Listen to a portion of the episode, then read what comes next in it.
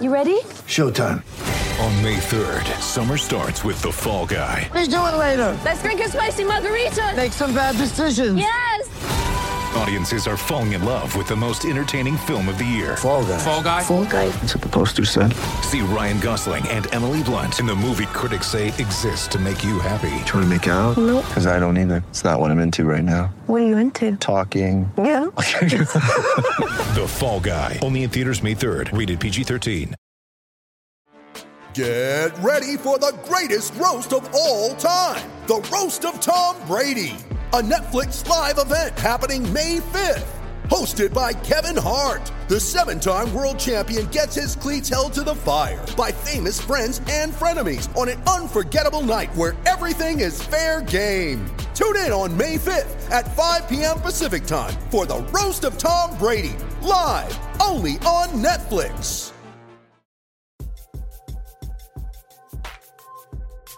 All right, what's up, guys? We're gonna talk a little What? basketball. is going on, John? What is going on? We should be on our way home from San Francisco from Game Seven with that crappy night flight that we had booked, um, and uh, we're not. Instead, we've been basketball free for several days. We had to watch Draymond Green, you know, make an ass of himself eight thousand times the victory parade today, and that's what we got. So that's it. Parade done. Season over. Draft coming up on Thursday. Off season officially begins. So we're gonna kind of do a little primer. This is a, a off season. It's an. I mean, and Bobby, it's fast, man. I I, I don't understand the NBA's thinking with this with the off season this quick after the finals. It just seems silly. Well, you gotta get ready for summer league. We're just a couple weeks away. but gotta all of that it- roster.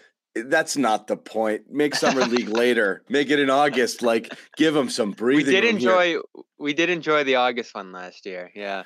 No, it's fine. But beyond that, just, you know, I mean, just from a marketing standpoint, give yourself time to build some content, you know, and some anticipation. People are still debating whether Jayson Tatum is a superstar, you know, and, and, and, uh, you know, and, and, you know, you know, kind of just on finals, you know, detox here and you're already into the draft. Thankfully for the Celtics, I mean, I not thankfully, but you know, there's not much to think about here. They only have one pick. Um, so we're going to break down a little bit of just kind of the off season and, and everything that is expected. And yeah, we'll throw out some names and we'll we'll have some arguments and we'll have some laughs, I'm sure. Um, but quick breakdown: pick number 53. They're a taxpayer for next year, so you're looking at mid-level money. Uh, mid-level exception, uh, the taxpayer mid-level exception, six, six, seven million dollars, and you've Yep. got a couple of healthy TPEs. The the biggest which is 17 million, um, and that's your best shot at acquiring um, a talented player to kind of supplement what you have. And then there's always the blow it up, you know, crowd or do something bold or bold strokes sort of crowd. And so you got to make a lot of these decisions really quickly. The TPE expires soon ish, you know, yeah, it's a month, July 18th. So you've got a little bit of, you know, not not much time there. You got to kind of really figure out what you're going to do here uh, and you got to figure it out fast and that's always the downside of making it this deep is your off season is really short so we'll start with you bobby first just final thoughts on uh, you know uh, on just the finals now that you've had a few days um, um, just to kind of you know collect your thoughts just your thoughts on the season how it ended and and and just anything that was left over that we haven't fully discussed Yeah, I, I'm c- I'm coming at it toward more of an optimistic standpoint. I, I think you achieved a lot this year. You built a foundation. You definitely put yourself in position to win it all, and you always want to take advantage of that because there is no promise you'll be back, especially you considering injuries or anything else that could pop up along the way here. Uh, so I get why people are coming at it with a heavy dose of disappointment, but I don't understand the rage or frustration thrown at this season. I, like I just think you accomplished so much, especially uh, with your starters and building a rotation that effectively had the best starting lineup in the NBA when they were healthy, when they were rolling. Progress across pretty much the top three lines of the roster here. So I'm very satisfied with where Jayson Tatum is at. I'm sure we'll get into him, but he's the least of my concerns going forward, even if he is the headline disappointer coming out of the finals. Jaylen Brown, I've been saying it for years, untradeable. I'm not messing with him at all. He's your window, unfortunately, given a two year contract that he's on right now. But I think you have to play it out. There's really not a better second option that you could imagine right now, even given his limitations. This summer is going to be about Marcus Smart. And I think that's the conversation I'm willing to have if we're going to talk about something big happening with this roster. I've been willing to have the conversation with him in the past. Fortunately, the team didn't make that move in the midpoint of last season because I think he raised his game to another level that allowed them to make the run that they did there. But I don't think he got enough scrutiny for the finals. And we're back in this place with him where we're asking, is he the solution at point guard? Could you upgrade on him? And does he fit ideally not only on the court but off the court next to the stars there is there a friction when things aren't going right between the stars on this team and him his leadership position and the ones that the jays are trying to develop there i'm willing to have the conversation i just think it's a really difficult thing to upgrade and you almost say again to go back to our conversation last summer be careful what you wish for because both of us john would have said kyle lowry boom done Lonzo Ball, done. And you look at those two situations in Chicago and Miami and how they finished out there, and you wouldn't have been in a good spot with either of those players if it went the same way that it did in those locations. Marcus, by contrast, I think you kind of imagine a better season overall, uh, right until the very end. So I, we'll have this debate as we do every year with him but uh, I think you got a great amount out of him this season. He won Defensive Player of the Year. I thought he took strides as a point guard when he was disciplined in that position. So I'm leaning more toward keeping him, but I'm willing to listen to anyone's uh, ideas when it comes to upgrading on him because how are you going to argue with the fact that ball handling and facilitation is a problem on this team after they just went turnover crazy through the postseason? Well, I have a hard time disputing that there's a lot of layers to that, and we'll get into it as uh, as well. Because uh, I think you've got to. I think it's um, it's it's a problem that goes beyond just smart. Um, but I'll address that. Just want to ask, just globally, your opinion is this team, and I want to get into smart for sure. Um, is this team close? Is this team a, a legitimate finals team in the sense of you expect? Meaning, come like, on, no, meaning like, like you we've seen teams get to the finals and think, "Hey, we've arrived," and then you see them finish seventh in the conference the following, following year, or get eliminated in the first or second round.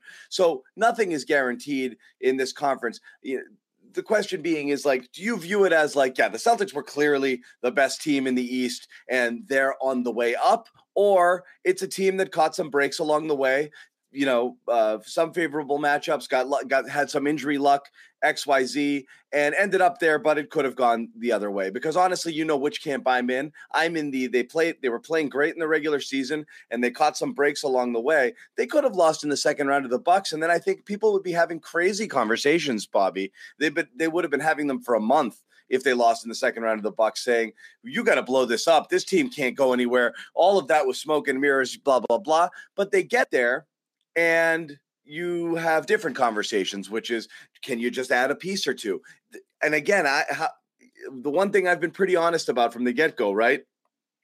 I would judge them the same way if they lost to Milwaukee as if they as if they won the finals. Honestly, you're going to look at the roster and say, "What do you need to do here? Can they get back? Are they legitimately this good?"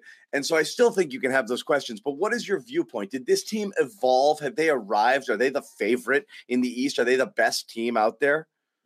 I think it's fair to call them number two because I, I won't argue with the Middleton point. You look at how that series went, and he probably would have flipped it. Now, you don't know how the matchups shake out and how the Celtics would have played things differently if he was there, but Rob missed most of that series.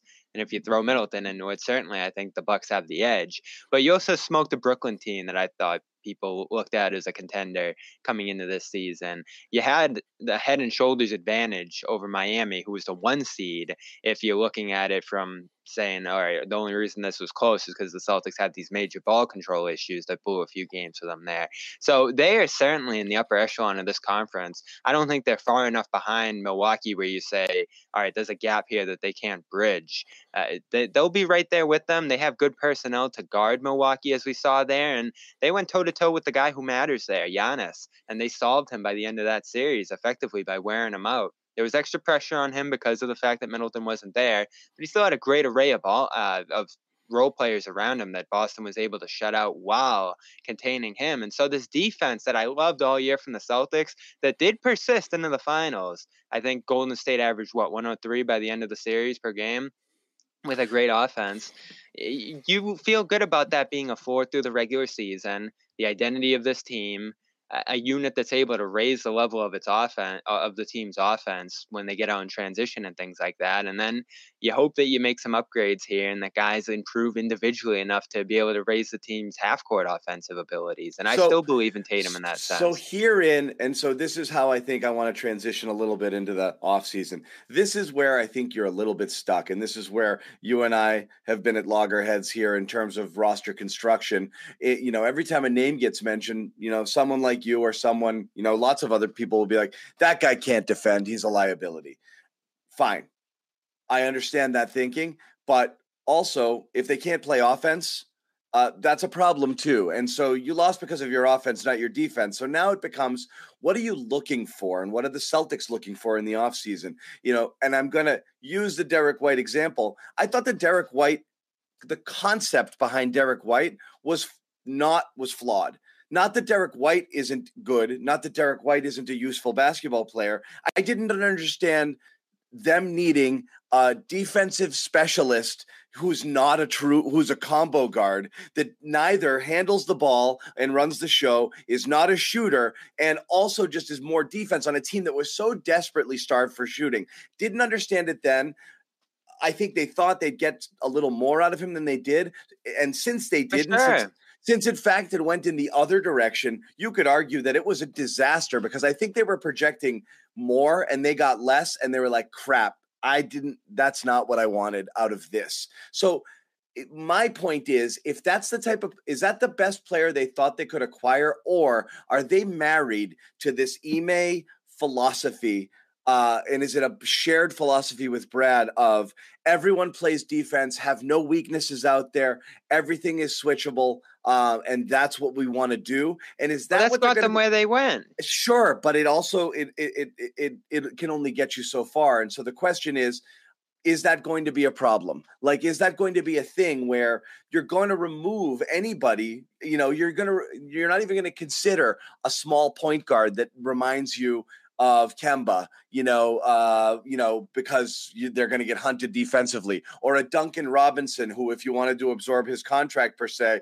to get a shooter that another team desperately wants to get off their roster, wouldn't even consider it because he's a defensive liability. Are you limiting yourself because you're married to the fact that everybody on your on the floor has to be able to play within this defensive concept? Are they willing to change everything that got them where they got uh, this year? Because if they don't you're going to have a lot of the same. You might find people that fit the system, but you could end up with the same exact uh, problems at the end of the year when you just don't have enough uh, relief for Tatum and Brown, or enough shooting on the floor to space it, or enough uh, dynamic playmakers on offense who can uh, initiate, you know, initiate offense on their own.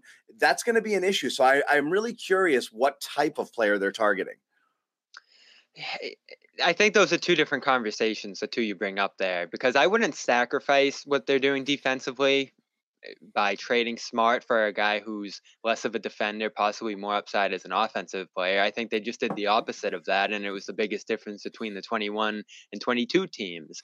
Uh, so I'm not going to take away defensive pieces from this team in search of offense. Like Rob, I almost look at him going into this offseason and say he's just about untouchable because I think he's the engine that really drives this defense, the scheme that takes them to the next level and gives them that championship upside. So I'm not looking to move him at all. I do think you have to look at more trade off with Smart, but I'm not going to trade Smart for Jalen Brunson per se, who I think would be a dramatically worse defender in that spot, and I don't think the He upside you would be, him but then it becomes, and again, if this is what I don't understand is the Golden State Warriors were playing lineups with how many weak defenders? The Golden State Warriors are the second best defense in basketball. Had how many lineups with with multiple people on the floor who were not plus defenders? Quite a few. Yeah. Yeah, but they have a system that's kind of on a string. I understand, but that's the point. amazing is help defender sh- in green. You you should be able to do that as well. And if you've got you know someone like Rob back there to help clean up some of your messes, that's kind of the point. The Celtics defense should be able to hide um, some offense, some defensive liabilities there. You're playing lineups with Curry and Poole out there, and not worried about getting getting killed. You know, Clay, I know who was once an all-world defender, is certainly not the same thing that he was before.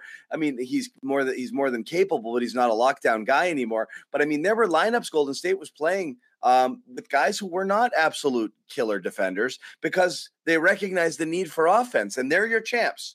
Uh, and they're not only your champs, they're your champs with the second rated defense in the NBA, which would have undoubtedly been the first rated defense in the NBA if Draymond Green didn't miss half the season. So, uh, why can't this work for the Celtics? Why does everybody have to be a plus, plus, plus defender?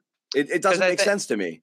Because I think they're going to have a shorter rotation than Golden State They, does. they can't no have a shorter rotation because you can't play Tatum and Brown 40 minutes a game or But high they, 30s. they can't get Mm-hmm. into the upper echelon of the tax like Golden State did.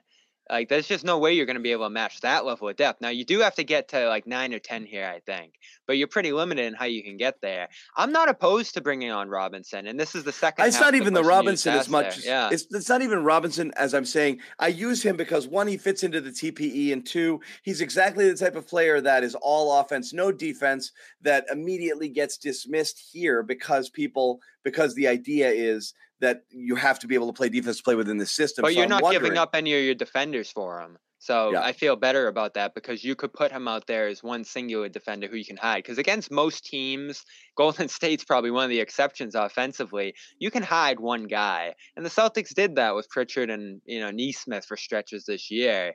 Uh, there's, I think you can get by with four great defenders, especially if Rob's on the floor, sort of in that green role, protecting the back end. Like there's a security blanket there that I think you can get away with one guy. But if you're trading in a central core rotation guy like Smart, who's playing 36 minutes a game, and you're bringing in a Brunson and saying, all right, we're playing this guy 36 minutes a game, that I think changes the fabric of your team.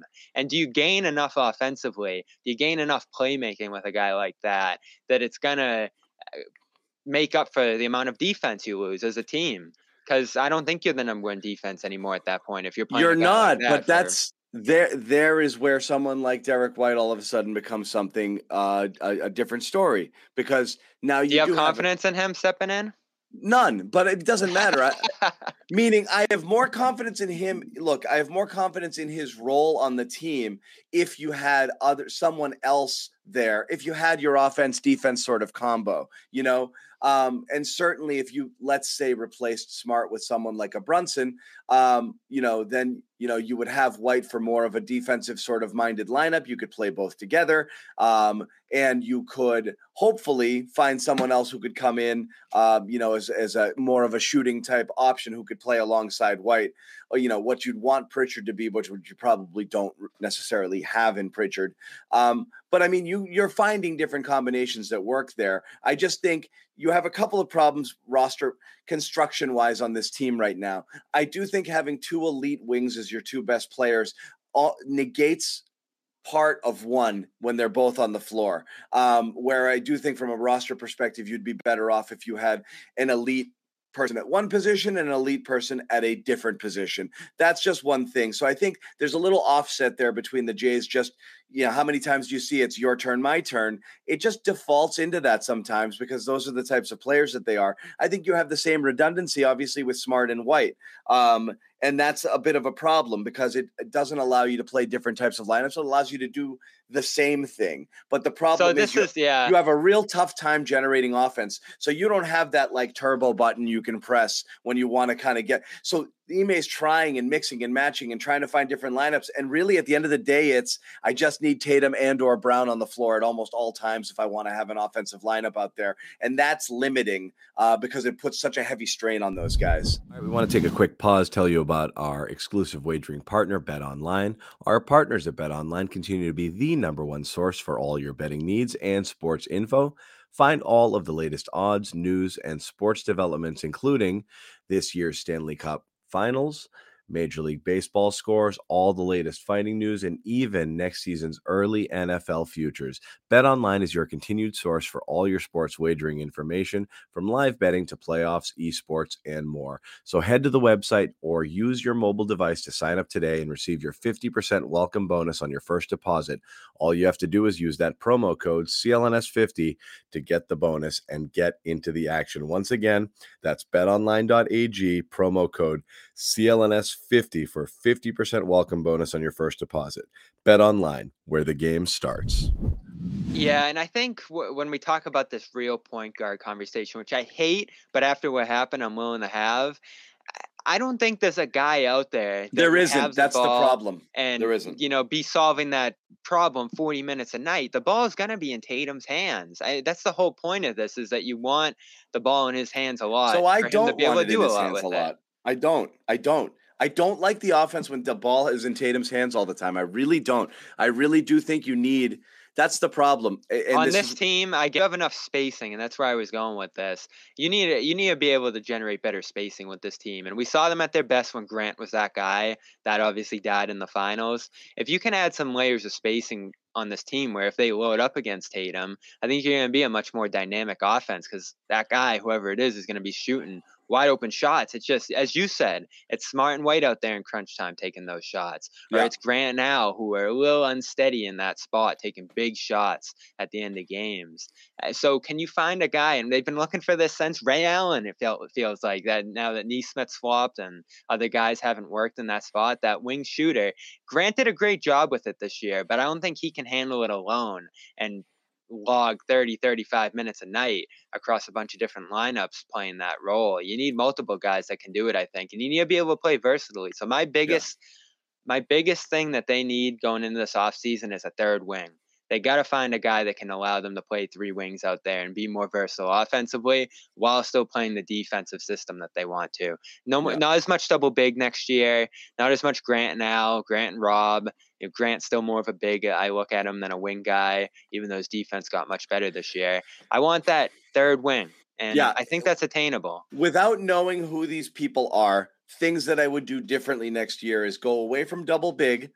Um, and You have Uh, to, for Al's sake. for Al's sake. But the second thing I would do is I would stagger Tatum. I know Tatum and Brown are going to overlap quite a bit because they're your two best players. You're not going to play them 24 minutes each, but I would stagger their minutes more and try to surround them with shooters. Um, That's what Ime wanted to do. Remember, he was talking about that earlier in the Yeah. year. He was like, "We want these guys to play together, but we're gonna, you know, play them across different lineups too." I would like to see them staggered more, um, where it's no no doubt that you're the guy out there, but also when you when when defenses draw, you have to be able to make the defenses pay when they over when they when they uh, when they sell out to stop those guys, and they can't and they don't. Um, and this is where I think there's a bit of a problem is because those guys aren't necessarily playing off one another, it doesn't matter when they're both out there at the same time. Only one guy's got the ball in his hands, and the defense is just wa- watching that guy, and that's about it. And that's and then they can leave almost everybody else open except for the other guy.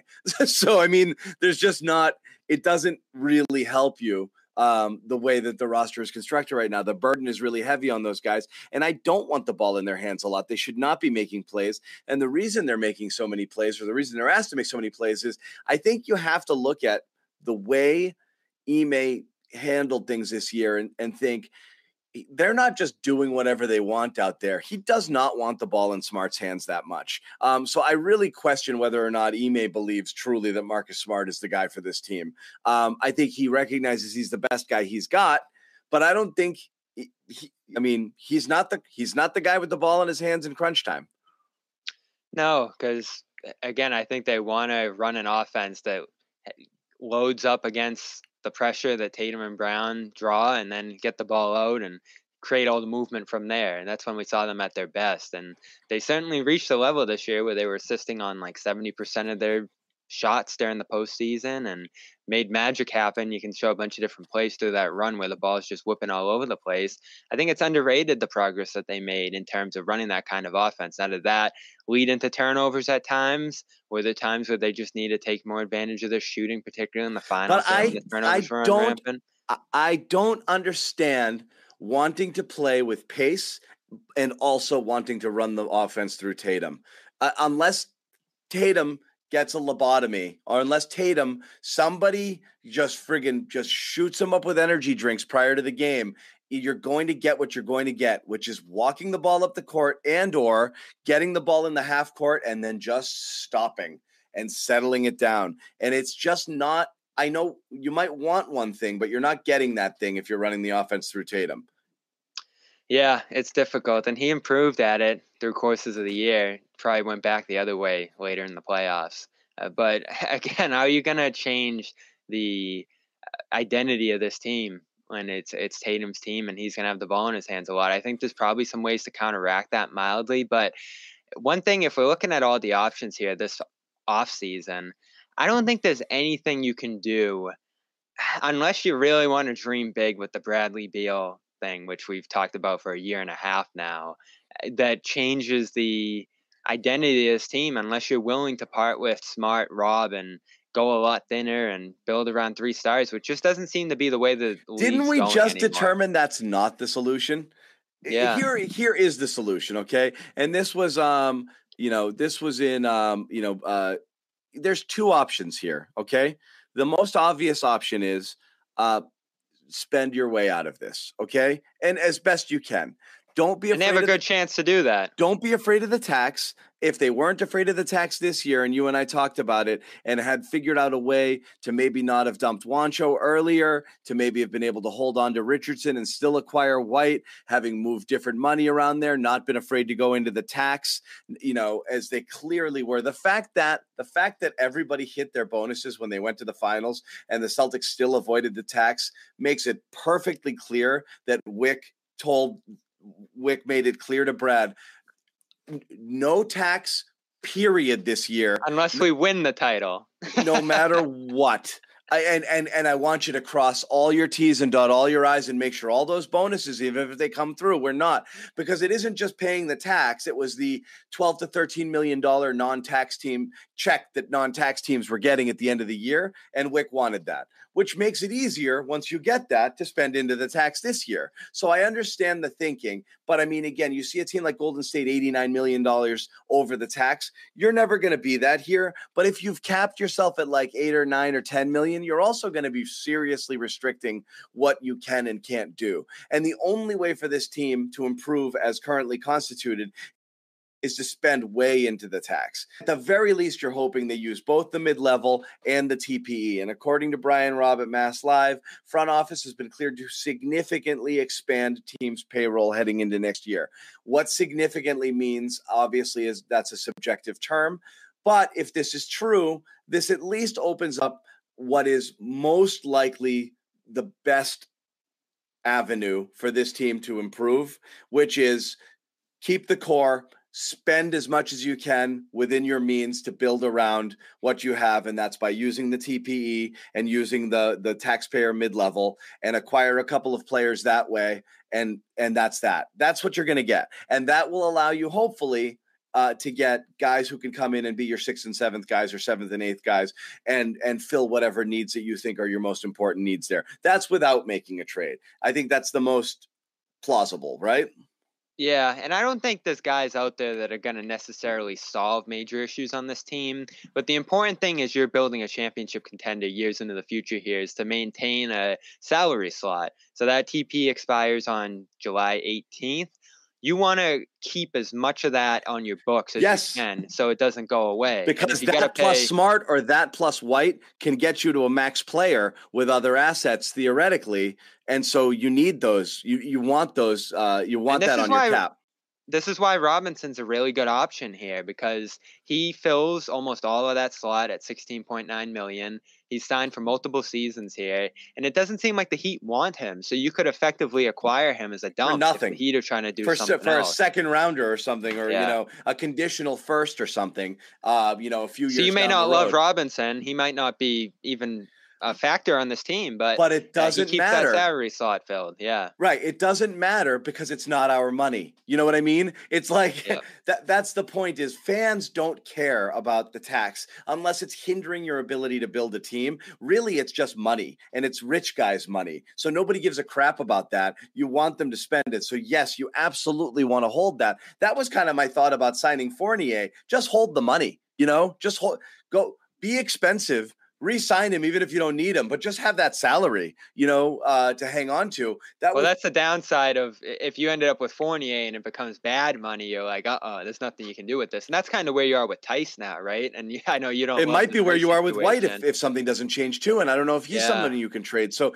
yes, it- it all could be bad money, and you could be saddled with it. And the, the reality is, it is But what you have is. no choice because that deadline's looming, and it's like, But what are you going to do with this? but it's that Yeah. or nothing. That's the point. You'd rather eh, to to to you and me or to the fan, it's two players you don't love, but it doesn't hinder your flexibility to do anything because you either have that money or you don't have that money. Uh, so Yeah. in reality, It's is even if exactly what the Warriors did to get. even if they're bad contracts, you might you can offload them in a couple of years as expirings, and they still have value. Um, so there's no downside to using that full TPE outside of Wyc's Wallet.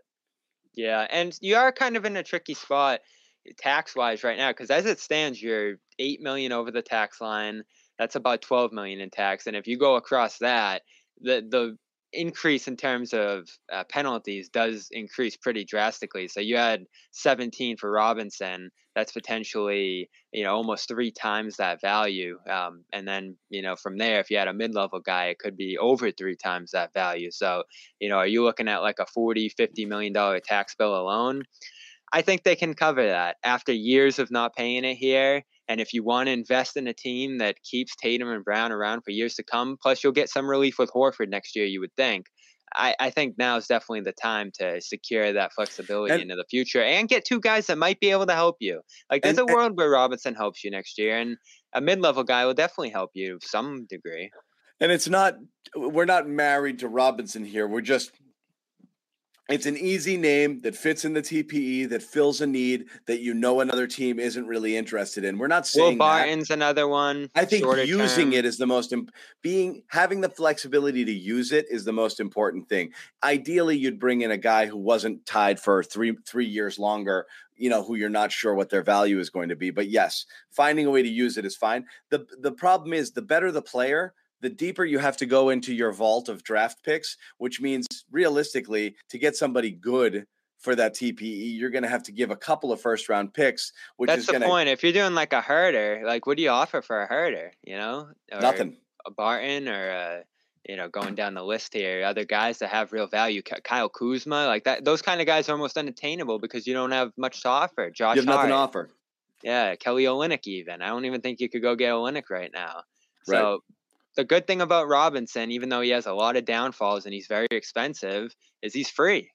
Um, so like that's what you're looking for there is just to maintain as much of that salary slot as you can and pay as little as you can. Because I don't think you want to offload a first of you know what would it be at this point a 2024 first if you were After the draft, you can trade next. guys. After the draft, okay, you can so trade next 23 is available. Yeah, you can so- trade it. You just can't trade it now. Yeah. So Yeah. I don't think you want to do that. Even though I'm in favor of stacking those up and moving them if it's the right kind of guy. There just isn't the right kind of guy that's available to you right now. And this is the tricky thing. Like there's there's nothing out there that I think just dramatically changes your roster. And you can dream of bigger moves, but I just don't think they're realistic. I mean, we started off the show talking about Brunson. You realistically can't do that because you're hard capped at 151 and you're at 151 right now. So there's really no way you can hard cap this team next year and fall under that unless you make dramatic cuts to the edge of the roster. So if you're going to make a big change to this roster, you're going to get a lot thinner. And we saw what this team looked like when they were very thin late in the years. We just talked about. I think you want to be deeper. I think you want to be more versatile. I think you're good with one and two options being Tatum out, and Smart is a third. Is that playmaking, scoring hybrid there? Like it's it's not perfect, but nothing in the league's perfect. You look at a lot of the rosters problem around the league right now. It's like every team has flaws. Yes. It's just yours is a really frustrating one. the- and here's the two arguments being had simultaneously okay because it's fair Uh, you know i'm gonna i'm gonna go into my you know little bag i do not Alright. like tatum i do not like tatum and brown as your- clip no. that right there. We'll, we'll no, meaning that. uh, I do not like your two best players both being wing players. I don't think it's an ideal roster construction place. I would rather than Tatum and Brown. I would rather it be one of those two and an absolute elite, you know, playmaking point guard or an elite Chris big. Paul. No, meaning like what if if there was Ja Morant and, and Brown or Ja Morant and Tatum, I'd feel better about it than the two wings. That's all I'm saying. A, a, a player of their caliber in their class at a different position, I would like that better. But can you acquire something like that? It'd be very difficult. So that's a hard thing to do. I would like a point guard. Absent of that, I would like a point guard who is more of a playmaker, an initiator, and a creator than Marcus Smart is. And I don't know that you can get that. So those are the two conversations is I wish Marcus Smart was somebody different or somebody who could do more offensively and more creative and more dynamic. And I wish the two best players weren't both wing players. I would like it if they were staggered. But you'd have to be you'd have to make massive blow up moves in order to move this around with no guarantee that you would necessarily get better. So it'd be some really bold strokes. Um, unless you have intel behind the scenes that you're worried Brown's not going to resign in a couple years because you know he wants to be the alpha behind Tatum, then you have to start having those conversations. But thing that bothers me the most is anytime you suggest trading one guy, well, who's it going to be for? Or what do you mean you don't like him? No, it's not that you don't like him. I'm saying all things being equal, if you could move this around, that would be something that I would th- I think would be worth doing. I would rather move those guys around, have them at different positions, have a different type of point guard who could initiate the offense. I think the team sorely desperately needs that. And absent of moving uh, absent of moving Tatum or Brown, you're not going to get the guy who you think is an upgrade over Smart. So you can't ask for it unless you're willing to pay that price. So that those are the two conversations. People want things, but you can't have them unless you do something really drastic. If you could wave a magic wand and move all the pieces around and reset building around one of those guys, yeah, maybe you would think about doing it, but it's a lot of moving parts. It'd be very difficult. You'd have to find a willing team. It would have to work out. Um, and even then, you're not sure it would necessarily work out. Uh, great. But again, that's kind of where we're at with this. I'm not saying do th- crazy things. I'm saying you could run it back with this core, make a couple of improvements, and that's the best you're going to get. And at the end of the season, realize, crap, I still don't think that's good enough. And then recognize that you probably do need to do something drastic. And eh, or not, or maybe you it puts you over the hump. And you might have time and flexibility to do it later. It doesn't have to be now necessarily. And that's the good part about adding salary and maintaining your future assets there, whether it's that first next year and all the first and years after that. That's the good thing about That's why I talked about my. Brown for Dejounte Murray, Brown for Halliburton, not just straight up, but I talked about those players ascending with other pieces coming in, trading to a city that's not going to be able to acquire a star and and adding more to your team. I think that would have benefited them to have done something like that. And it's not an anti-Jaylen thing. Um, and in fact, to be perfectly honest, if you had to pick Jaylen or Jayson going forward, I actually lean more Jaylen, eh, eh, despite the fact if anyone's watched the show all year, the amount of heat we've given him. Um, beginning of the year, I really thought Jaylen might overtake Tatum as the alpha on this team, and I still think it's possible that he does. Um, but I don't think he will as long as the team still thinks Tatum is the number one guy because they're putting the ball in his hands all the time, and it's very clear that they think that he's he's the man. But I, I would have absolutely, I would have absolutely considered doing something along those lines. Yeah, and we can t- we can do what ifs about a lot of different routes they could have gone, even with Smart. Uh, but in the end, they rolled with it and they made the finals. And you can say if this happened, this happens. They don't, but they did. And I think that shows that this plan that they're on right now has at least a certain level of a floor that you can build on if you make the right moves from here. The tough part, I think, and this was still my biggest takeaway from the finals that I wrote about for Boston Sports Journal this week, is that the depth of this team really failed you. And if I'm gonna, I, I haven't agreed with much that you've said tonight, John, but the Derrick White, the Derrick White thing, like I can't. I was so excited for it, And I thought there was so much possibility from that move now and into the future. I thought it might even allow you to trade smart at that deadline. Eh, but none of it panned out. Eh, like I nothing about that move worked. Like you got some mild benefits of it from his presence and his approach, but nothing distinctly about him I thought made this team significantly better. And I'm not sure what it's going to look like for him in coming years here on this roster. Like, what kind of things is he going to do? What kind of ability does he give this team? Is he going to improve all that much? The way they used him wasn't great, and what he gave them was very tentative and unencouraging for much of his time. He had a nice little run in the East Finals there. His shooting was dreadful, like worse than you could have imagined. So, I don't know what's going to become of him. I'm worried about the depth of this team more than anything. Is Grant going to continue to ascend, or does he fall back a little bit from that 42% mark? Pritchard, I think you lose. Eh, I don't think there's much upside there at this point, and I think this team's actually going to be looking to replace a lot of what Pritchard and yeah. Nesmith uh, uh, bring so, to the table at those spots. So that's my thing. You got to get deeper. Bobby, I said this and everyone got mad. Like you got mad during the year when I said this. I was like, "What? This in the simplest terms, what's the team's most likely objective this offseason? That's to find two guys to play in front of Grant and Pritchard. Okay. That's what I said uh, that that's probably the most likely thing. What they're desperately looking for is two guys who are better than Grant and Pritchard to eat more minutes and really be your seventh and eighth guys. Be able to go ten deep using those guys, but not be depending on them for you know scoring or the only three point threat on the team or eighteen to twenty five minutes a night. That's just a role that's I think beyond what you want from those guys. You want 13, 14, 15, 16, 18 minutes on a night. Certain nights you might go up to 20 if there's a hot hand situation, but you're desperately looking for guys who are going to play in front of them, not behind them. You're not looking for the ninth and 10th guys on the roster. You're looking for your sixth and seventh or seventh and eighth sort of guys. Uh, and again, we always talk about like a Jae Crowder type is exactly what this team needs. And I know that's hard to say that he's a starting player on one of the best teams in, in basketball. So that would be a dream. But I mean, a three and D sort of guy is what you need those aren't and Grant was that for the whole regular season. I know, but, but, they don't grow on trees, those guys. So you gotta. Grant was the closest thing they had on the roster, and he absolutely uh, played well and and uh, and beyond expectations. But they're still looking for better than that because I think they recognize what Grant is. I think a name that gets thrown around is PJ Tucker. Again, he's 125 years old. So again, at yeah. some point, that's going to 2017. Expire. I would have loved that.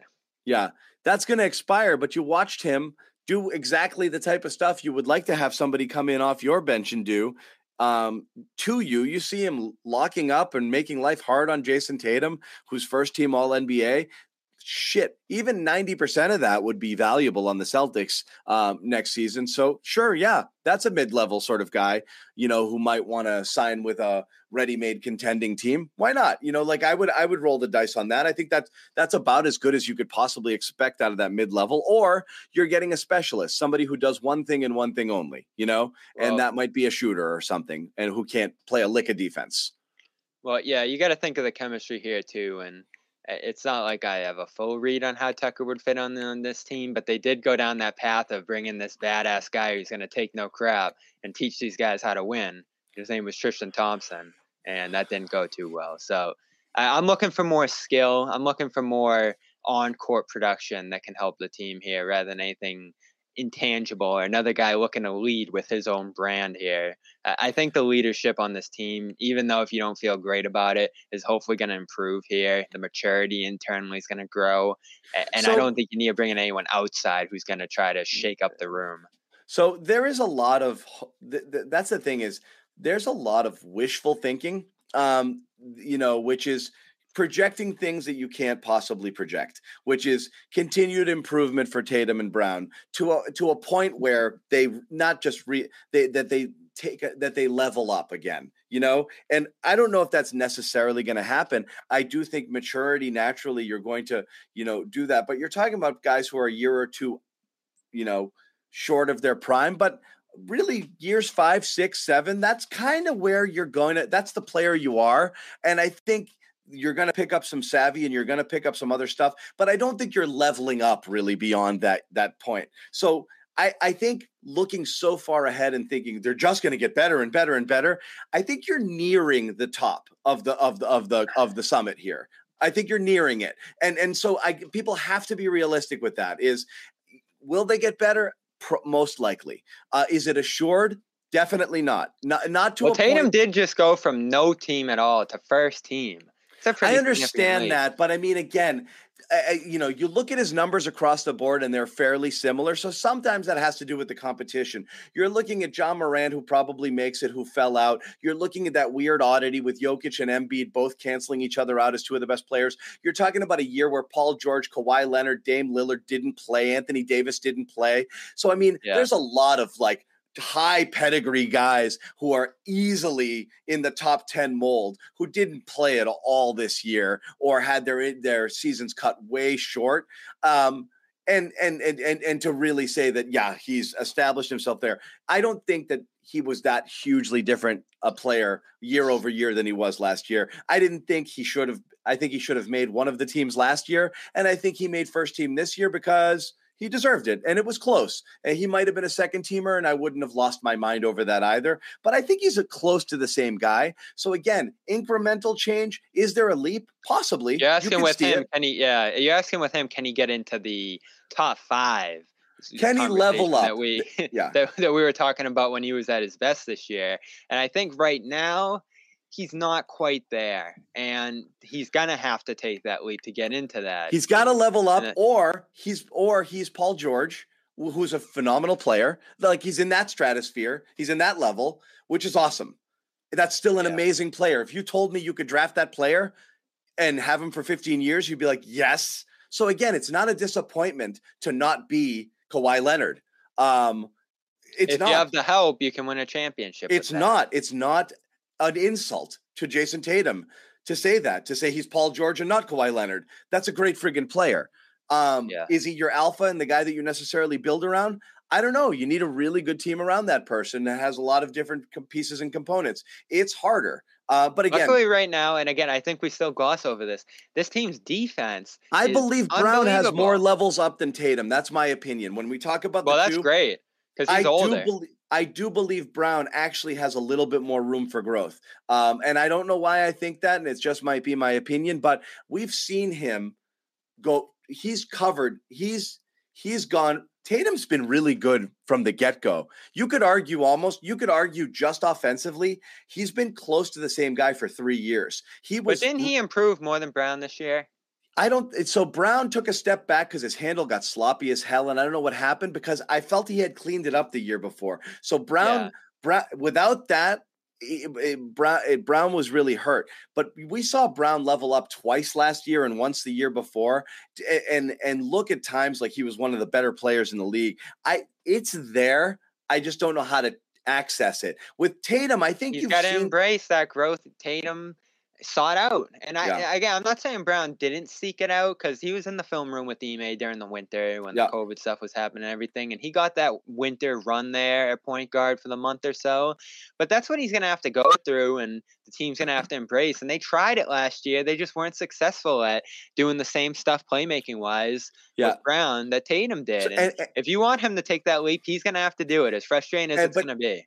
uh, but the difference between those guys is Brown has significantly better athleticism, and honestly, you might argue a better shooter um, as well. And so Tatum has to get in the lab a little bit uh, this year to to figure some stuff out because that handle's not great. He's not getting by people off the dribble, and really his strength is in kind of being able to hit those really tough shots. My biggest problem with Tatum Either is those how, handles are great. Yeah. they're not. My biggest problem with the thing is though Brown is so athletic, he can get easy buckets. My biggest problem with Tatum is every shot is a challenge for him. He does not he gets so few easy baskets. There's not a lot of superstars that can't count on a few easy buckets. Tatum can count on very few easy buckets. He has to work for hard. The degree of difficulty on a lot of his shots, even the ones around the rim, I mean, he's horrible around the rim for an elite player. Um, you know, there's not a lot of high scoring players um, who do that, and you can see that in his true shooting percentage and other things like that. Is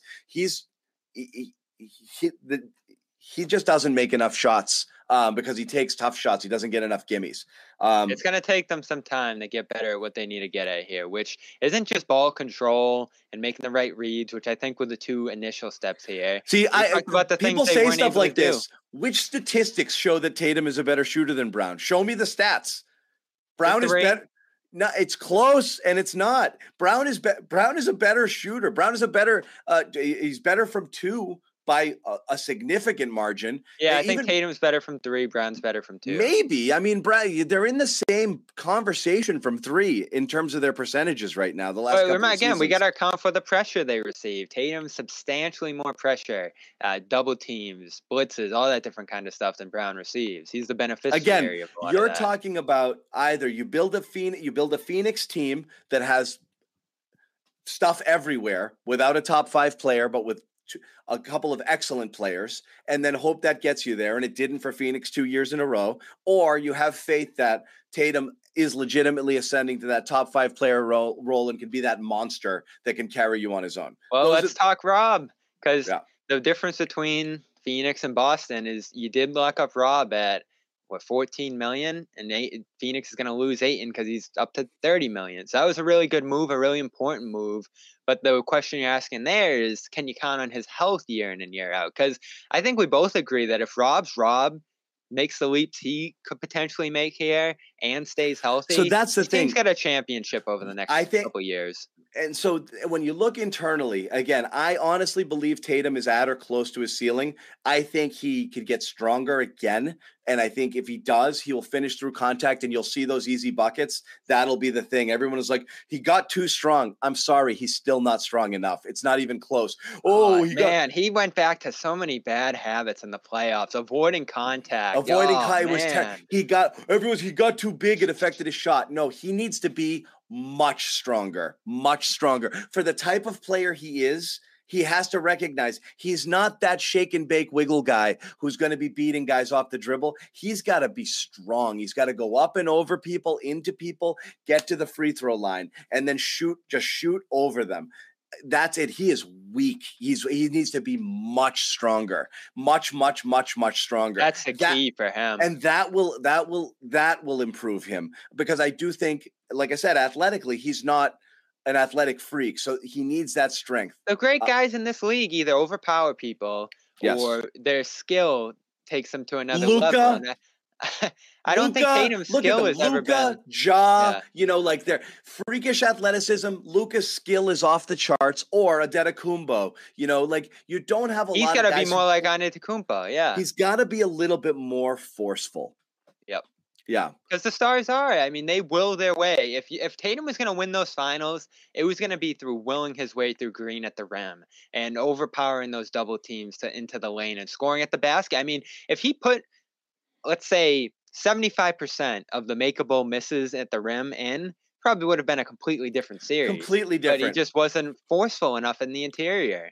yeah. And it So- felt like the physicality and everything he faced caught up to him mentally by the end of it. So he's still playing a little bit of AAU college ball with just kind of getting guys on a string and just like, you know, The he's just back. playing in the park, you know, step back sort of stuff and let me take this guy to school. And honestly, like the level eh, the reality is if you if you went through the numbers and you looked at it when he's guarded by elite wing defenders with a or uh, elite athletes, elite wing athlete type guys who are long, they he can't get by those guys. They they they keep him in front of them. Um, and you know he doesn't can't necessarily shoot up and over them either because they play I mean, so Wiggins dominated him. Women's ate, his, ate him alive, uh, and Yeah. because Tatum couldn't shoot over him either because Wiggins was playing him so close, he could get he could get up and contest those step backs because he was right on right in his face. So reality is you, you can't be an elite player and a one-on-one type player and get locked up, you know, by really good guys or when teams throw you know uh, doubles at you. You have to be able, you have to be good enough to fight through that stuff. So Tatum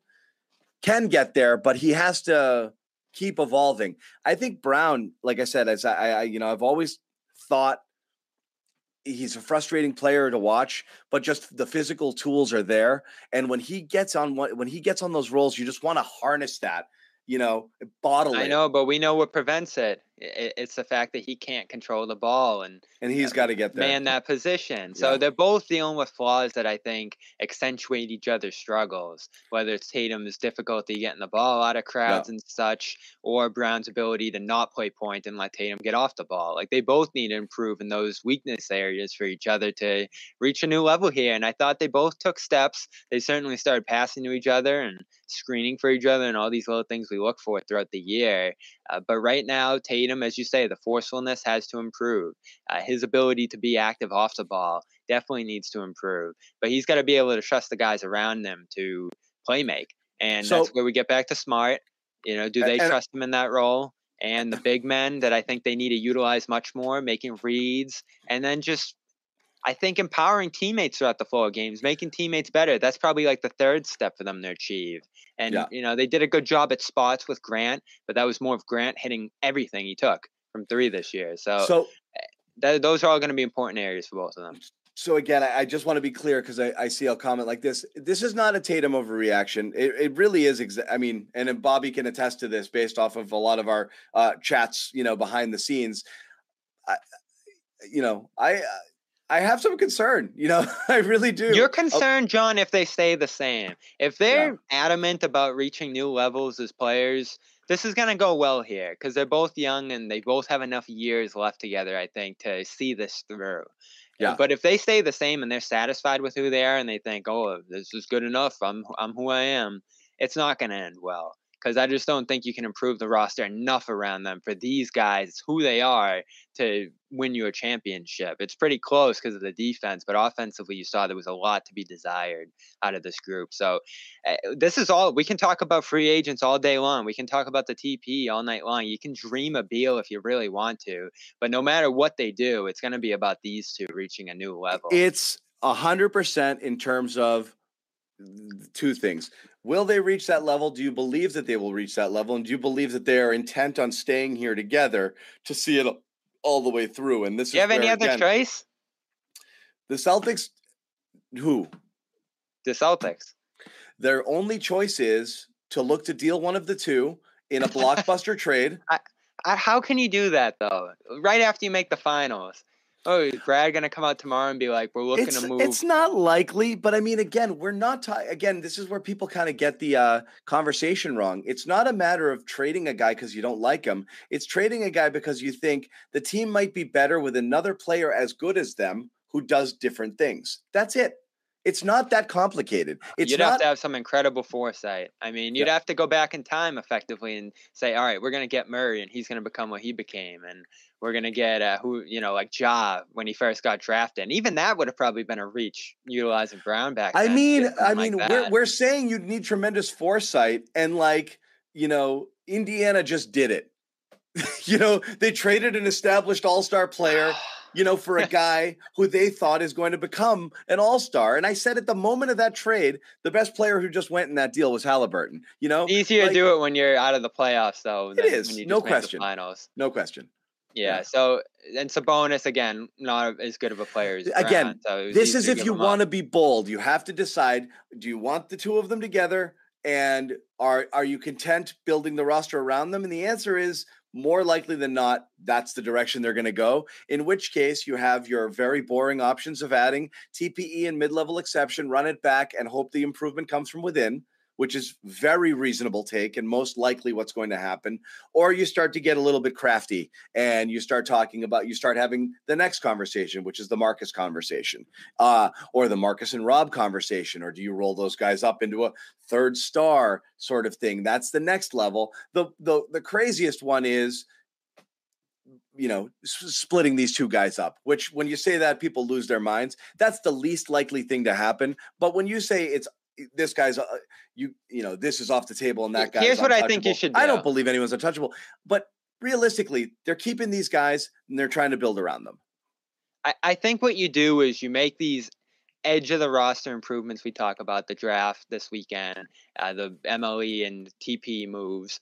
You carry it in the next year and see where it brings you. If if you're really having big offensive struggles, if it's not working with Smart, I know you're not necessarily in a position of strength then uh, but I don't think you're in a position now where you can get ahead and make that Brown move you're talking about, or make that move that upgrade smart. Uh, you can dream about a lot of different guys, and the grass might look greener at that spot right now. But again, like Brogdon, I wouldn't trade Smart for Brogdon right now. You can't do the Brunson thing. Uh, you can't do most free agents now from a sign and trade perspective.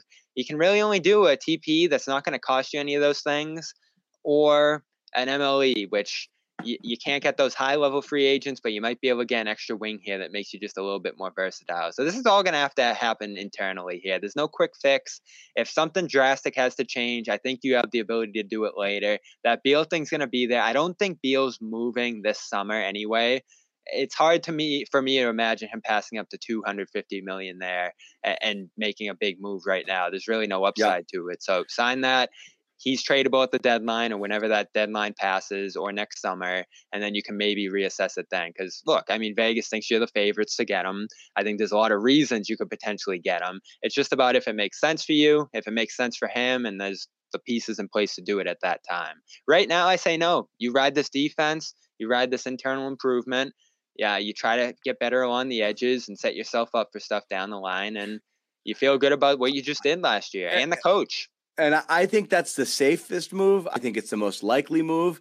I when I say do other stuff, I don't say I'm saying I don't think it's off the table simply because you reached the NBA finals. I think there are ways to improve your team that could involve things that nobody would ever think of or discuss. And I think it's okay to think about them or discuss them realistically though the smartest thing to do is run it back and then try to build around them and then and then hope for that internal growth and again of course you're going to hope for internal growth from tatum who's 24 from brown who's 25 from rob who needs to get himself in shape and get himself healthy there's you've got enough young guys here that you think i think i still think there's so another let's level. say I, yeah. I mean i think we both realistically improve so before we do both, before we do, ahead. I want I want everyone to make sure that they remain calm here because I yes. know when we talk about things like you know when we mention Jaylen Brown and Jayson Tatum and people get I'm not advocating trading Brown or Tatum. I'm advocating the idea of exploring all options necessary to potentially improve your roster, which could include splitting up the Jays if you thought that that was going to make you better. Nobody is off limits. Nobody is untouchable here. This there's not only one way for this team to win. That being said, I don't see it happening. Uh, but we do want to talk about calm because um, you know we don't want to get too worked up here uh, heading into the office. We're supposed to relax, Bobby, right? We just worked hard. Playoffs lasted what, like 3 months? We're trying, yeah, uh, but uh, man, we're trying to catch up on this draft stuff right now, and it is not easy. No, it's we got a lot coming up. We've got this. We got Brad Stevens addressing the media.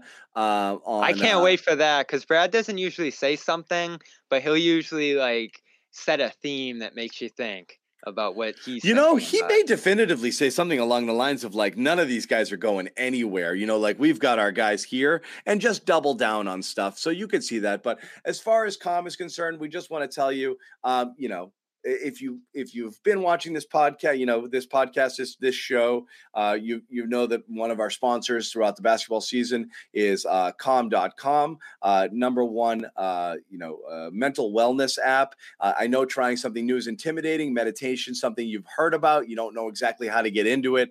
This is super easy. Just go check out Calm. Um, you know, great way to relax your body, get your mind right. You know, morning rituals, it can change your day. Evening rituals, might even be more important okay? The way you wind down and the way you get your mind right and before bedtime uh, and calm can really help you do that. Uh, stop your mind from racing and your thoughts from drifting and you just drift off to sleep naturally. So again uh, it's a sleep aid. It's a wellness app. It's got great stuff like uh, you know, uh, breathing exercises and uh, guided meditations and curated music tracks, uh, imaginative sleep stories for children and adults. Uh, a lot of great stuff that can really, like I said, help you relax, help you get to bed at night. Uh, several members of the Garden Report use it. Sherrod Blakely's a big user of calm.com. Yep uh, Jimmy Toscano, calm.com. He can't get enough of it. So again, go to calm.com slash garden. You get a special offer, 40% off a calm premium subscription. I know you'll say things like, oh, I can find this on the web. Trust me. Having all of this in one place, the way that it's laid out on this app is going to make things so much easier for your for you or for yourself. Just try it. Um, check it out. At least go to the website, check it out. Uh, 40% off a premium subscription. Once again, go to calm.com slash garden. So let's get into the um, you were about to say here on the off season. Oh, geez. Yeah. you, you, you, de- you derailed me. Uh, all right. So I'm going to ask you this because we both generally agree Yeah, that this is the best Browns, way. Right. that Brown and Tatum probably aren't going anywhere, even Right. if you think it might be an outlet or a possibility. Again, in a dream world, I wish yeah. the two best players didn't play the same position. I don't know how you move one or the other and make yourself better automatically. Yeah. So let's say that they're both staying put. How would you address the smart situation right below it? Because that's certainly one I think there'll be a little bit more consideration for on Boston's side, looking at improving. So Just given I- how it ended. So again, I would make. I, I I think Marcus was really hurt. I think Marcus was playing great basketball. I think Marcus was one of the reasons they turned things around. I still think they need more than that from that position offensively in order to make life better on the Jays. I think the Derrick White thing, when they brought him in, one of the things both Ime and Brad said is he's going to make life easier on the Jays. That did not happen. He was not the facilitator they hoped that he that it, uh, that he was going to be. And worse, when he was on the court, defenses sagged so far off of him because his shot was so bad, it actually put more pressure on the Jays. It cluttered up their space. It was a disaster. So White did not help um, in the way that they thought he would help. Uh, and the point was they were trying to get Smart some help there, and it didn't work. Um, so you run it back and you hope that you get the best version of Marcus throughout and recognize that's the best you're going to get. Not You're keeping him. look, I never say trade for this. I'm not a get rid of that guy guy. I'm not. like it's stupid. I, Yeah. And I'm not a in the same way. I'm not a this guy's an untradeable guy guy because that's also stupid. I would trade anybody. Anybody, and I'll I would also keep anybody if the if, if what was being offered in return is garbage. So it's everyone says go get that playmaking point guard who it's not easy it's not out there you know you have to find somebody that would want what you have anyway I'll give If you a name. Satoransky. Bring Oh, him in. A couple years overdue. nobody wants He's a this free guy agent. look like with everything realistically you're i tweeted this earlier too i caught some heat but you know the three celtics the three biggest needs of the offseason sadly bobby are um number one uh, um somebody to a wing player to take a little bit of stress off the. Jays. I got a name there. so Otto Porter Jr. oh, fine Perfect. sure Uh, that's it's someone in that vein 100% so a wing player like that absolutely number one need number two and three needs are sadly finding guys who can do what you thought Derrick White and Daniel Theis were going to do when you traded for them and that sucks Especially Theis. And that's a tough one because you can't. and I'm putting them both in now. that bucket because you thought White was going to do certain things for you and he didn't. He did some things for you. He's not a horrible basketball player. He didn't do the things he was expected to do here at Oh, all. I'm saying Satoransky's going to Spain. Crap. Yeah. He did not do the things you expected him to do at all. Um, and then the Theis thing is, he, uh, it was very clear that Ime found him to be flat out unplayable. So he was supposed to be your big relief You don't think he could be rejuvenated in the regular season? though? maybe, maybe he and he needs to be because he's stuck, and you're in trouble there if you can't play him at all ever. So Because he's here for two more years at nine million. between those two that's i mean two years for Theis three years for white at an average average of 26 27 million per year over the next two plus um, having given up a first round pick a future swap richardson which would have been an expiring contract this year and a player of value that hanging on to him wouldn't have been all that bad and whatever romeo doesn't matter. But you gave up assets and you've you've got 27 million tied up to guys that right now you're not really sure what their roles are and you're going out there looking for guys to do kind of what you wanted them to do. You should not be looking for a backup point guard right now if you if you acquire Derrick White. You shouldn't uh, but you are and that sucks and you might not be able to because of the fact that you have them, You know, because you don't have the so that's a problem level. You know, if you The- want to go after a Tyus Jones, and I see, I'm so, seeing so many names flying up and down the chat. You got to be realistic here and say, all right, free agency, the max you can offer a guy is six million, and that's probably not going to be able to get a T.J. Warren or a Tyus no. Jones or some of these high end guys you can think about here. So you got to keep your expectations low. I think. Not to mention Sexton and Brunson, who would have to come via sign and trade, which is just impossible right now, unless you're moving out tons of salary. But eh, I think you need to keep your expectations low. You got to keep an eye on that TPE list, guys that could potentially come in via that route. Uh, so that's all you can really do here. And again, when you're looking at internal, that does include White and Theis, John. Like they're gonna have to raise their games next year. They're gonna have to become more of the parts of the solution to this, or they're in trouble. Because I don't think you can effectively move either of those guys or improve on them. You could move them, but it'd be a dump, right? Like I don't think anyone sees value in White right now based on how he played no, no, one sees value in Theis right now, certainly. No, so, uh, so, you're you're stuck with those guys, and the problem is you actually need guys to do what they're supposed to do. Um, so the fact that you're looking for a backup point guard after you acquired White, and you're looking for big man depth after you signed after you acquired Theis for two more years at nine million per is bad, and and so you're going to question whether or not those were horrible trades you know, uh, uh, midseason. I'll say, I know, mean, it'll I, become very obvious very fast. I think I everyone's willing to look at it and say, wait and see, but I said it during the year. Brad had a great preseason and a really bad middle of the season. And again, um, you know, I, I just it's not that White is awful. It's that the team had different needs and you didn't address them. And now you still have those needs. Now you need shooting. You need a backup point guard. White, White White provided neither. You need big man depth, and Theis didn't provide that.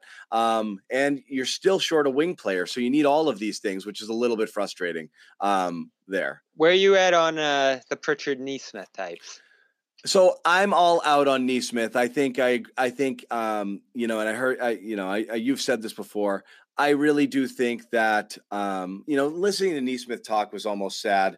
Like you know, I'm a phenomenal shooter. I lost my confidence. What what do you need to do? Back to the drawing board. You don't want to hear a guy talking about going back break. to the drawing board in year three or taking a break when you're a third year player. You don't want to hear a guy not sure whether he wants to go to Vegas and work out some of the kinks. He should absolutely be going to Vegas, but I understand working with a shooting coach and doing some other stuff like Grant did this past summer might be something that would work for Nesmith as well. So I don't care. I think we might overdo we he dominated at Vegas last year and he looked great and we were very happy thinking that he did Pritchard.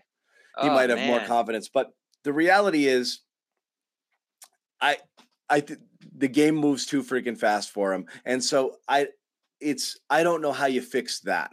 It, it's not a mechanical thing. It, you know, if this is a guy, this it's even it's actually even worse if Pritchard's telling us. I mean, if uh, Nesmith is telling us that he's knocking down 90% of his threes in practice and then looks horrible in a game because that shows you that it's not a mechanical issue. He just fuck he just can't play in a game. He just can't play at the NBA level. And it just might be too fast for him. This is the type of guy who honestly after next year, if he doesn't show improvements, he might be in Europe. Um, he might be gone. He might be And I think out. the thing we forget too is they got to decide and I guess it's actually this fall, but they got to decide on a six million this year before he even plays a game again. So yeah. you got to see something that makes you think you're going to invest in him next season, 2024. That is, and and and I see comments like this, Bobby. You and I, I was I was so heavy on this bandwagon, especially last year, and it wasn't because I had faith in Nesmith. I just wanted to see him play. Thank God they didn't go that route, by the way, right?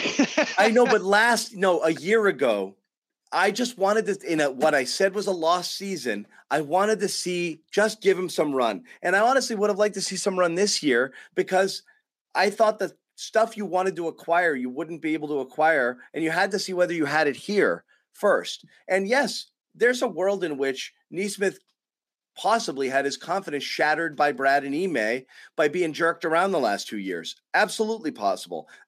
Coaches do that to players, and maybe there is something there, and maybe the Celtics are doing a really bad job at developing it and unlocking it.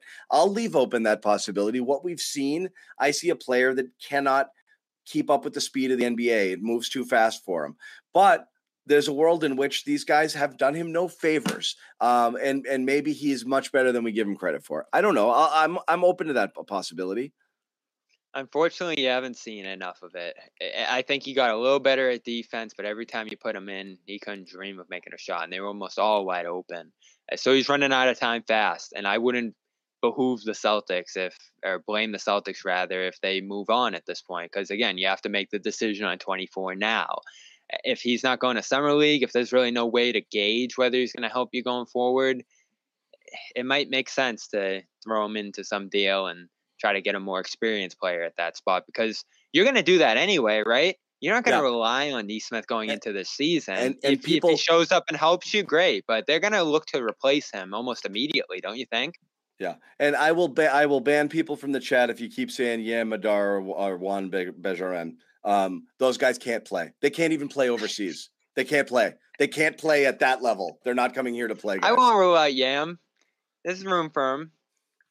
Juwan, he's too young. I think Juwan couldn't. 19. Juwan got dominated uh, i- i- in the league he played in. This he cannot play. Yeah. He cannot play. Not yet. Not yet, guys. Take it. Let's. Neither of them let- are solutions, certainly. no.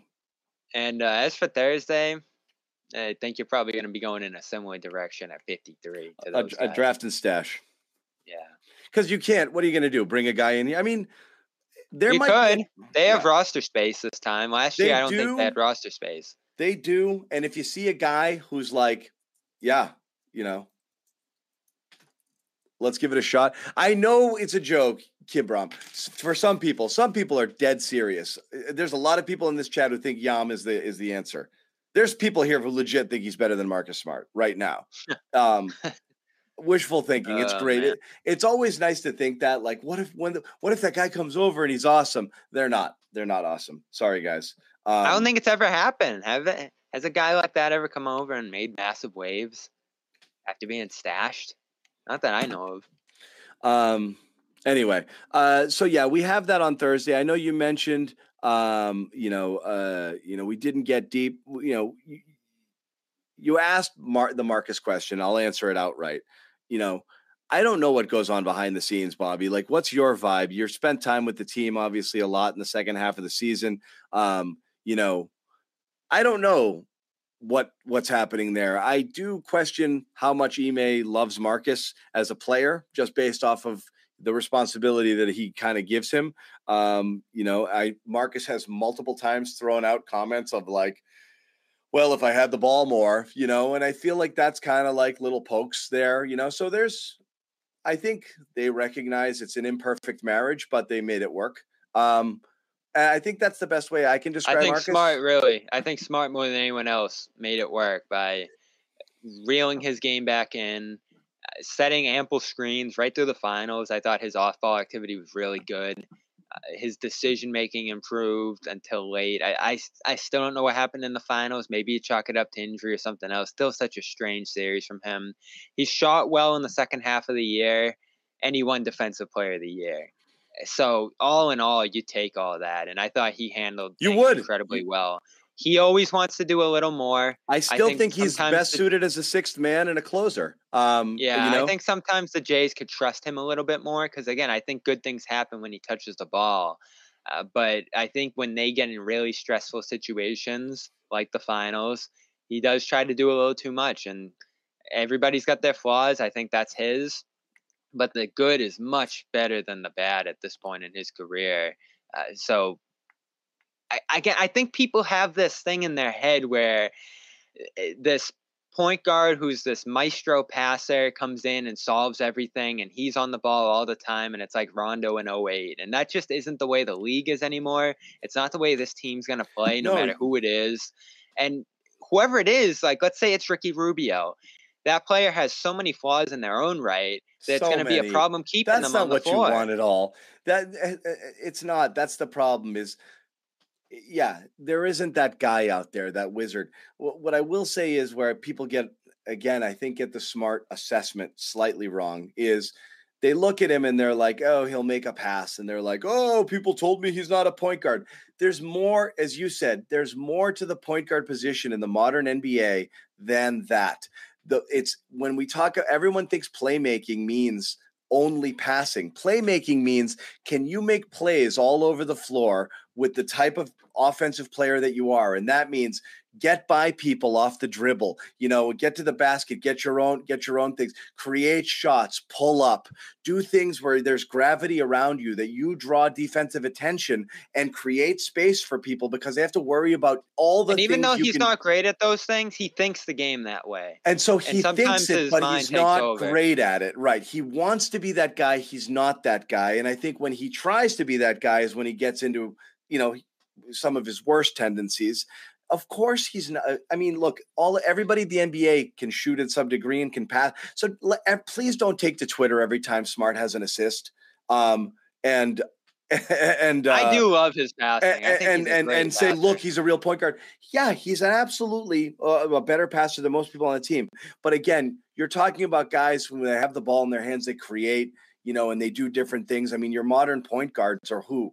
Ja, Luka, Trey, Dame. You know, like I mean, they're they're they're multiple score, they're multiple threat guys. You know, it's not just, you know, oh, they That's only why pass Tatum the has ball. the ball right now. I mean, you you're essentially trying to make him one of those guys in a, a six nine frame with length and finishing ability and all the different things that pressure defense from that spot. You just need to improve at the reads and everything else that goes into that side of the game. So Right. even though I know you don't love him being on the ball all the time, I get where they're trying to go with that. I get the whole process that they're looking at here. It's just that Marcus sometimes fits awkwardly into it. There's probably a world where you could upgrade his position here, but let's not forget So it's the trickle reason- down.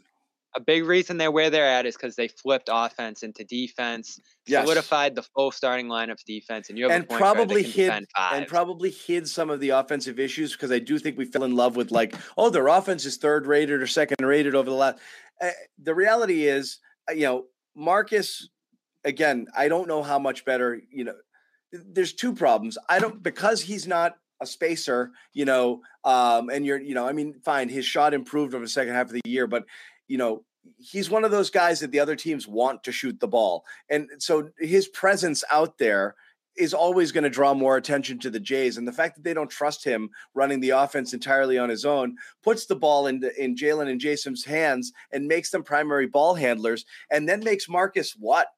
A spacer and a not great shooter. Like it's a weird fit, you know? That's you where it gets a- awkward with him, and that's what It- made White's addition so devastating. Is because he basically became a worse version of Smart. Became a worse version of that. So now he's not running it. He's not setting up for those guys. The defense isn't paying attention, or, or not only that, they want the ball to swing to those guys. So they're going to leave them there. They're going to crowd the, you know, crowd the other That's always ball in been their hands. Boston's issue. Yeah, every And- it's and like so every postseason. that's where it feels hurts Like it ends that way. Yeah. So you have to look at Smart, not just for the things he does when he does it, but you because he is who he is, and the fact that they won't let him just run the show, it creates a situation where he's that he's the other guy also when he's on the court, which is the guy who doesn't have the ball in his hands, who's really just a spot up shooter when Tatum and Brown have the ball and are trying to create on their own, facing double teams and not being great ball handlers or great passers themselves. And it really mucks up, you know, really kind of mucks up the engine a little bit. So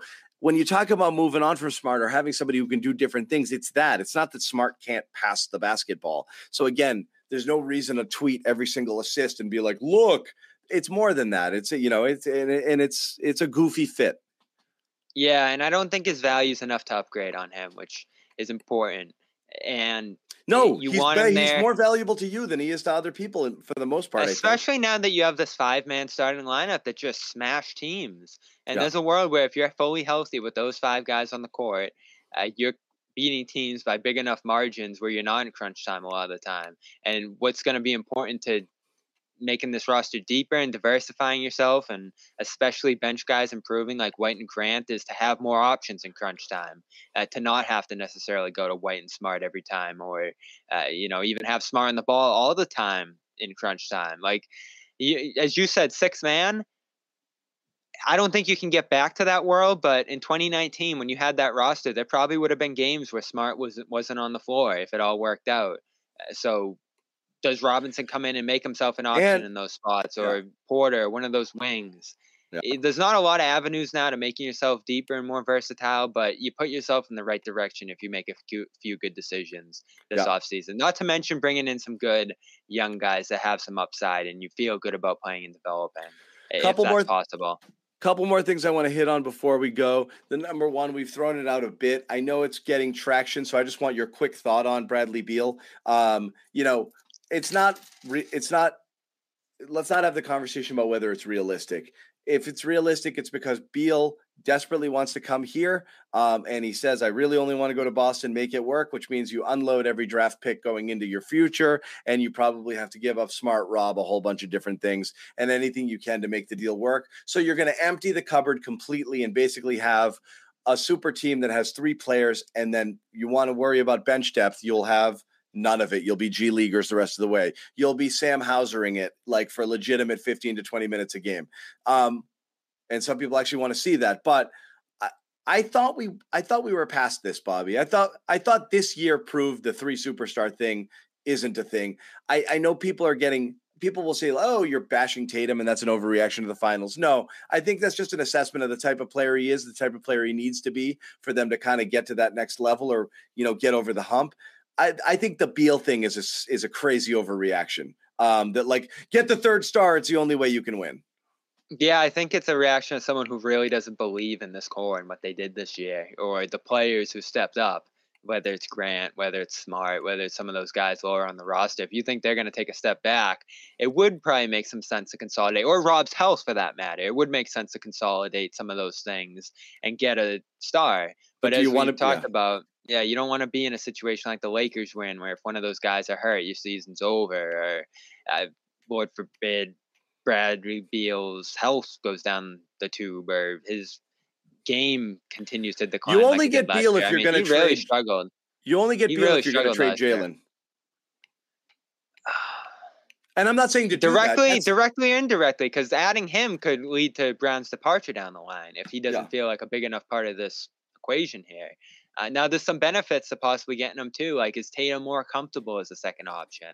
Uh, would Beal's presence here, even intangibly, make Tatum feel better about being here long term, or more comfortable about just playing his game and not having to carry all the weight of being the face of the team, or you know, making all the right plays or doing everything 100% to a T and dealing with the criticism of it. I think there are some eh, tangible benefits to and intangible benefits to making Beal the centerpiece of this team. I just think it comes at such a huge cost, not only salary wise, but what you lose, especially Rob. Like Rob, I look at as a deal breaker there.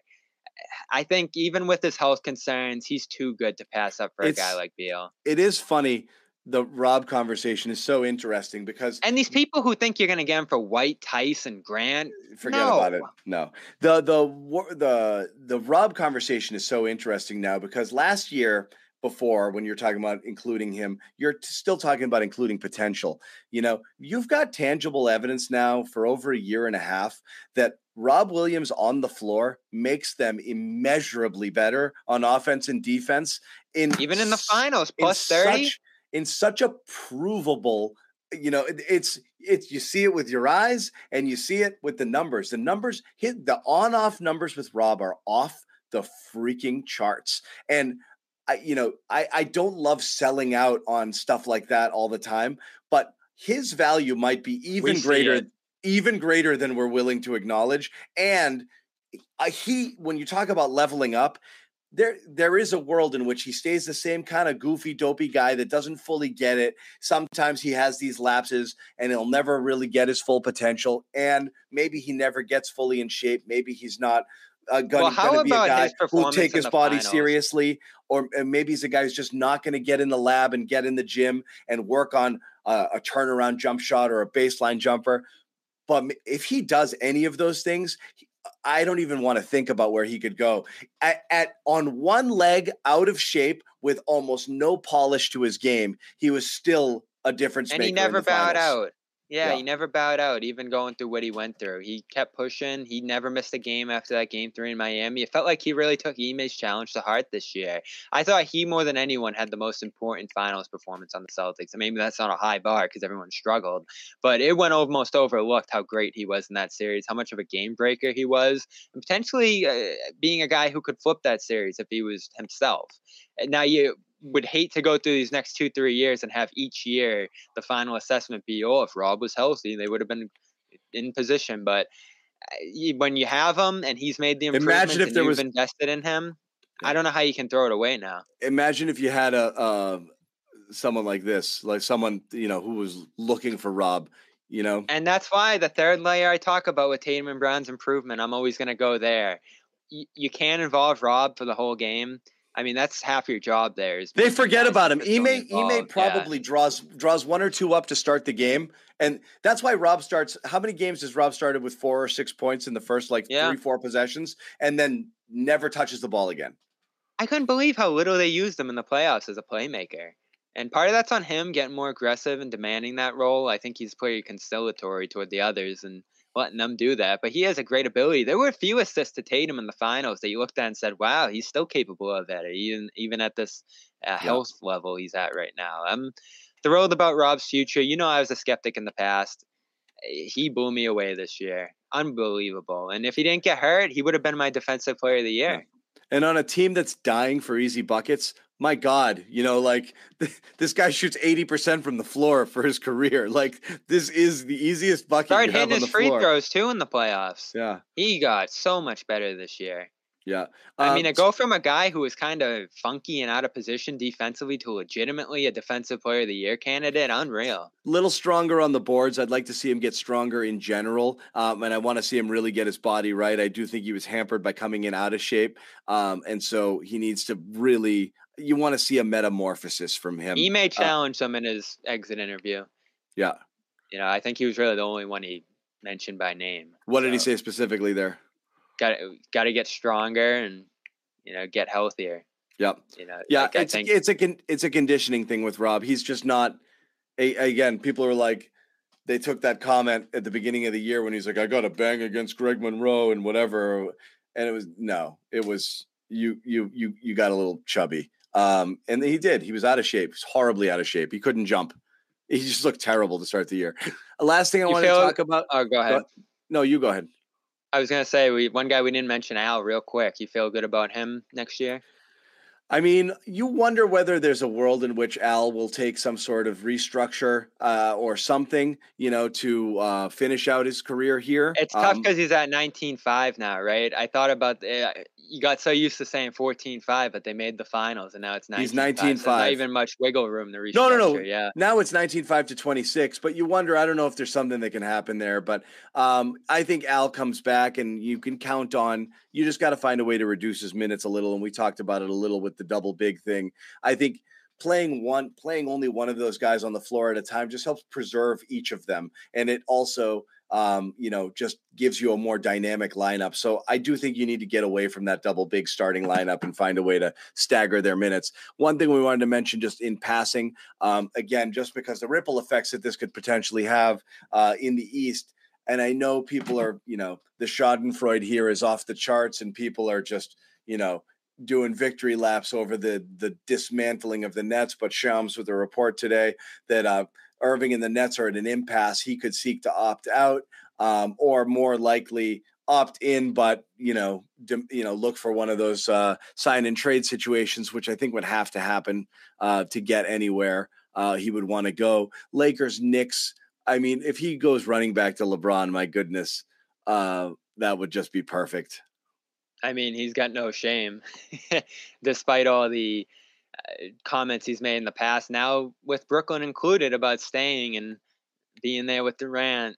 Now it looks like he's making a little bit of a leverage play, play here to what get his full salary to get the year security or I don't know what. It definitely is a leverage play, and I could see him doing it. I- feel like the Nets. I've said this since that series where he just looked unhinged and uninvolved, and I thought just the whole experience with him this year was not what they want to roll with going forward into the future. Even Kevin Durant at this point should start to have some questions about where this is going with Kyrie as a player. I'd let him go. I'd take what you can get. And if it leads to Durant's departure, oh well, it just didn't work. But you alre- already lost Harden from it. You're going to double down and go through this experience again. No, Not to you may have- the durability. I've I've said ever since the series, John, they got to let him go. There's what upside is there? You may have to decide to process this thing. You may have to say, I'm going to trade Kyrie, but I want, instead of, you know, I want expiring salaries and I want a shit ton of draft picks. And then I'm going to look to trade Durant to the best, you know, to the, to the, I'm going to look to get my Harden deal off of Durant and start over. It, you, you, you failed, you know? It's tough to trade Durant though. I don't know what you get for him that makes it worth it. They're in a tough spot. I mean, even with this Lakers deal, The, I I was kicking around some stuff in the machine earlier. I think the What are you going to put most- Westbrook and Rand together? I mean, what are we talking about? no, you here? can't do that. So you're gonna have to reroute Russ somewhere.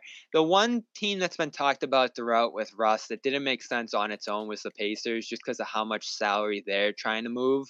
Uh, but does Turner and Brogdon get you anywhere if you're the Nets? Like that might be the best version of a deal of a return that gets you somewhere today. You know, not including picks and such. And you might actually have to give picks to make that worth Indiana's while. I don't know where Russ goes. That's a problem in itself for the Lakers. And then on top of that, trying to get value for Kyrie. I- The Nets are probably screwed no matter what. Kyrie, Like, no matter what they do here. Kyrie, And that's for, great news for the Celtics, certainly. Kyrie for White, and what? What would you do? No, you're done with it. there, I, I guarantee you, eh, the price starts dropping enough on that, and there'll be some Celtics fans who are like, "But it might work, huh? What if we could make it work?" Again, John, I mean, the day they brought him back, I said, here we go. Like, if you thought this was just like a low two week thing and a mandate and like a thing in a vacuum, it wasn't. Like, his availability was a problem throughout the three years there. His temperament, massive issue throughout. I think I saw a stat. It was 103 games played and 122 missed, or something along those lines. But you know, that was his Nets tenure. Yeah, it's all part of the same experience, even though they're three separate situations, whether it was the first year injury, the second year absences and uh, hiatuses, whatever you want to call them, and the third year vaccine debacle. It was all one string of dysfunction there. And Yeah. they bring Nash back, and I think they're going to lose some useful role players. I, I never had love for that Brooklyn situation, and now certainly it looks like it's going off the rails. Yep. Yeah, we'll see. We'll see. Um. Anyway, wanted to get that. The one next will be interesting, though. Wanted to Still get it in in your there before we backyard? wrapped it. Yep, that'll be interesting. Um, and you know, it's always good theater, but I did want to mention that before we wrapped completely. Uh, we went a little long, but again, we had a lot to talk about. Brad Stevens talks tomorrow, so we're going to jump back on and do something after Brad, and you know, uh, dice up some of his comments, see if we can read anything into it as we head into the off season. Bobby and I will also be back um, on uh, Thursday to do some draft related content. Again, the Celtics only have one pick there, but we'll be on standby should there be any unexpected moves or trades, and then we will analyze um, the Celtics selection at That's the end. of good. We night. can almost go live after the whole draft since they're Yeah. picking at the end. So we'll just wait. Sit here and wait. Yeah. Bingo. So we'll wait, but we'll be around. We might pop in when they go on the clock and then kind of react to that pick, and then we'll see what they say afterwards. So um, we'll have content coming up the next couple nights, as always. Um, content sponsored by uh, Calm, number one wellness app right now, calm.com slash garden. Receive 40% off a Calm premium subscription. Please go check it out. And of course, subscribe to our YouTube channels. Uh, still a ton of content, even though um, the finals are over because the offseason bang is here. Vegas Summer League is next. So we have no I want to say this. I'm Yeah. gonna put some names out there by draft day. I'm really scrambling now to put my knowledge together because I just wasn't paying the draft enough mind during that playoff run. But last year, if you look back on the names I threw out there last year, for a second rounder that wasn't in a great position, it was Kessler Edwards, Austin Reaves, Herb Jones, first team all rookie. They weren't in position to draft him, but it was a name I really liked. And Juhann Begarin, who they ended up picking. So Yeah. my list wasn't too bad. I had Yeah. a lot more time last year, though.